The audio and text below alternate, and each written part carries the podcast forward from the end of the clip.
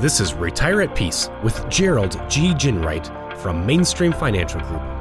When a part of your financial strategy is out of tune, your long term goals, your retirement savings, and your legacy can all suffer. With many years of experience in the financial industry, Gerald provides his clients and prospects the information they need regarding Social Security, retirement income planning, wealth management, and much more. Listen in as we address your financial concerns and provide helpful solutions to put you on the path to achieving your retirement goals. And now, here is Retire at Peace with Gerald G. Ginwright. Hello and welcome back to Retire at Peace. This is Gerald G. Ginwright with Mainstream Financial Group.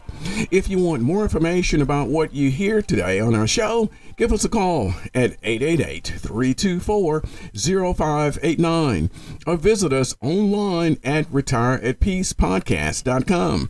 And while at my website, click on the radio page and check out our past shows and subscribe on Apple Podcast, Google Play, or Spotify. Financial programs and literature are generally focused on retirement that's really some ways off down the road. And that's a good thing because the sooner you can build a strategy, the more you can save and prepare for retirement.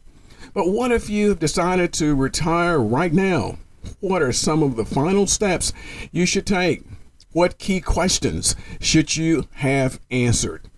For many of you listening today, the coronavirus may have accelerated your decision to retire. If that's the case, you likely have plenty of anxiety about what to prepare yourself for. The good news is that today's program will discuss things such as healthcare costs, inflation, social security, annuities, taxes in retirement, and much more.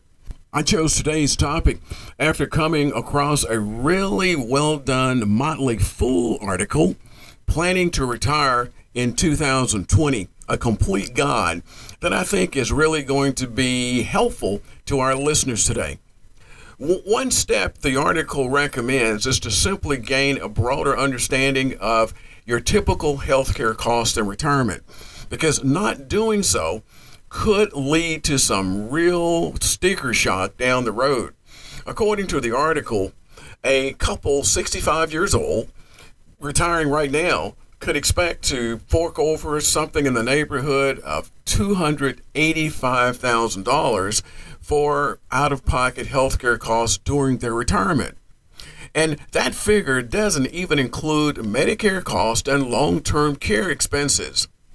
There is some good news on the healthcare front, however.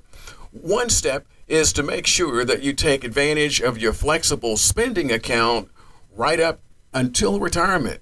Remember, in 2020, you can funnel $2,750 in pre tax dollars into your FSA, and that money can be used for things such as glasses, visits to the dentist, some medications, and doctor's visits.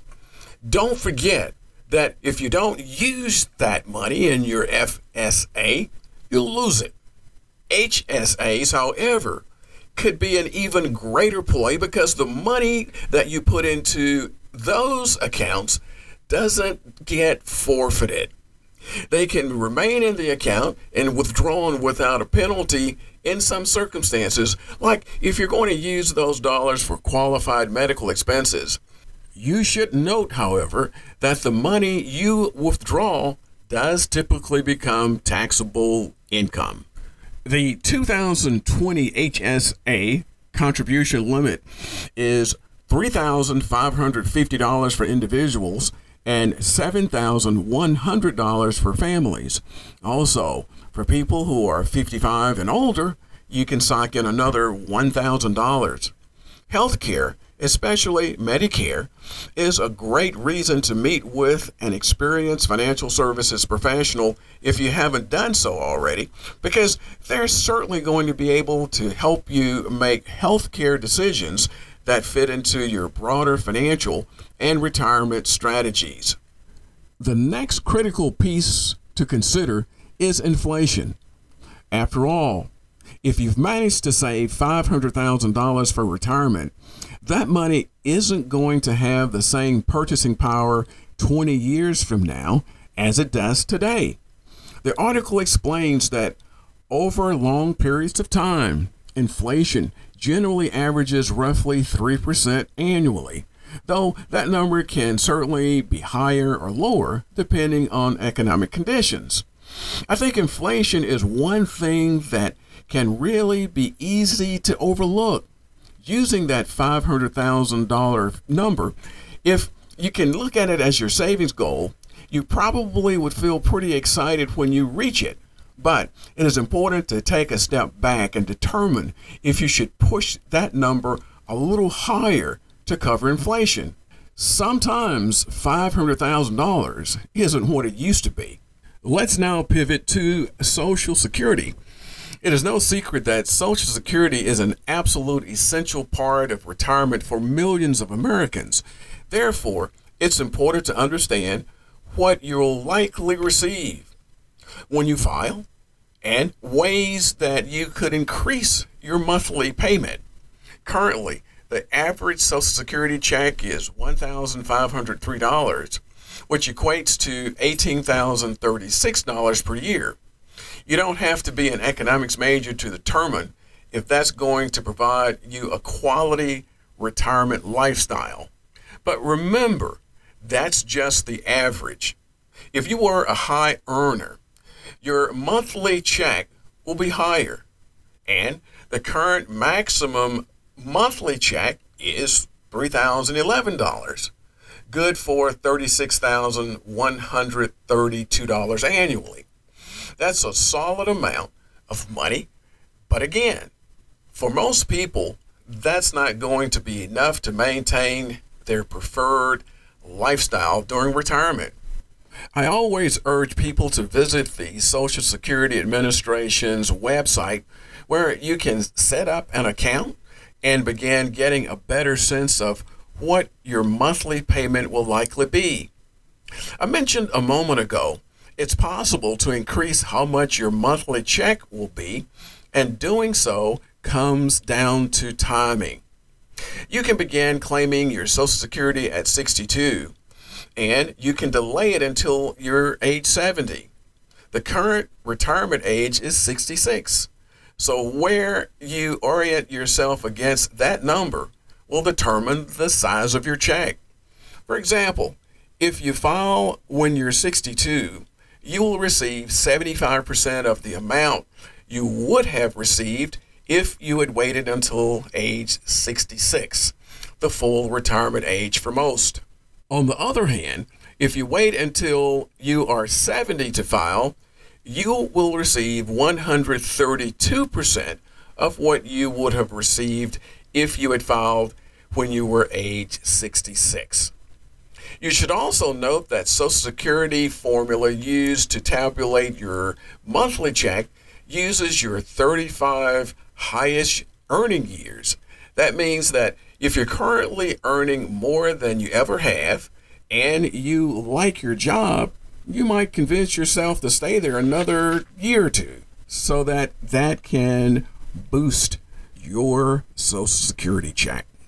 Depending on how close you are to retirement, you may want to discuss annuities with a financial services professional because they can provide you with a steady income stream for the rest of your life.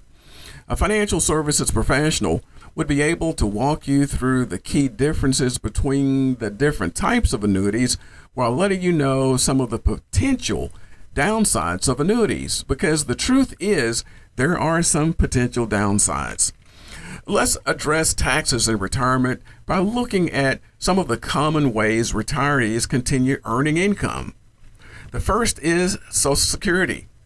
Our listeners should note that if your income hits a certain level, your Social Security may be taxable. Let's take a look at traditional IRAs and 401ks. These tools allow you to save pre tax money, therefore, reducing your taxable income during the year you make the contributions. However, once you begin making withdrawals after retirement, that money becomes taxable income. You should note that many retirees enter a lower tax bracket once they stop working. So you should factor your likely retirement tax bracket into your strategy. With regard to Roth IRAs and 401ks, these tools don't provide initial tax breaks, but if you build a strong strategy, you can withdraw that money tax free once you've retired. So, pay the taxes up front to enjoy potential tax savings later. With regard to investment income, short term capital gains are taxed at your standard income tax rate, while long term capital gains are typically taxed at 0, 15%, or 20%. Most interest income is categorized as ordinary income and is therefore taxable. I hope today's episode gave you some solid advice about how you can double check your retirement and financial strategies when you are very close to retirement.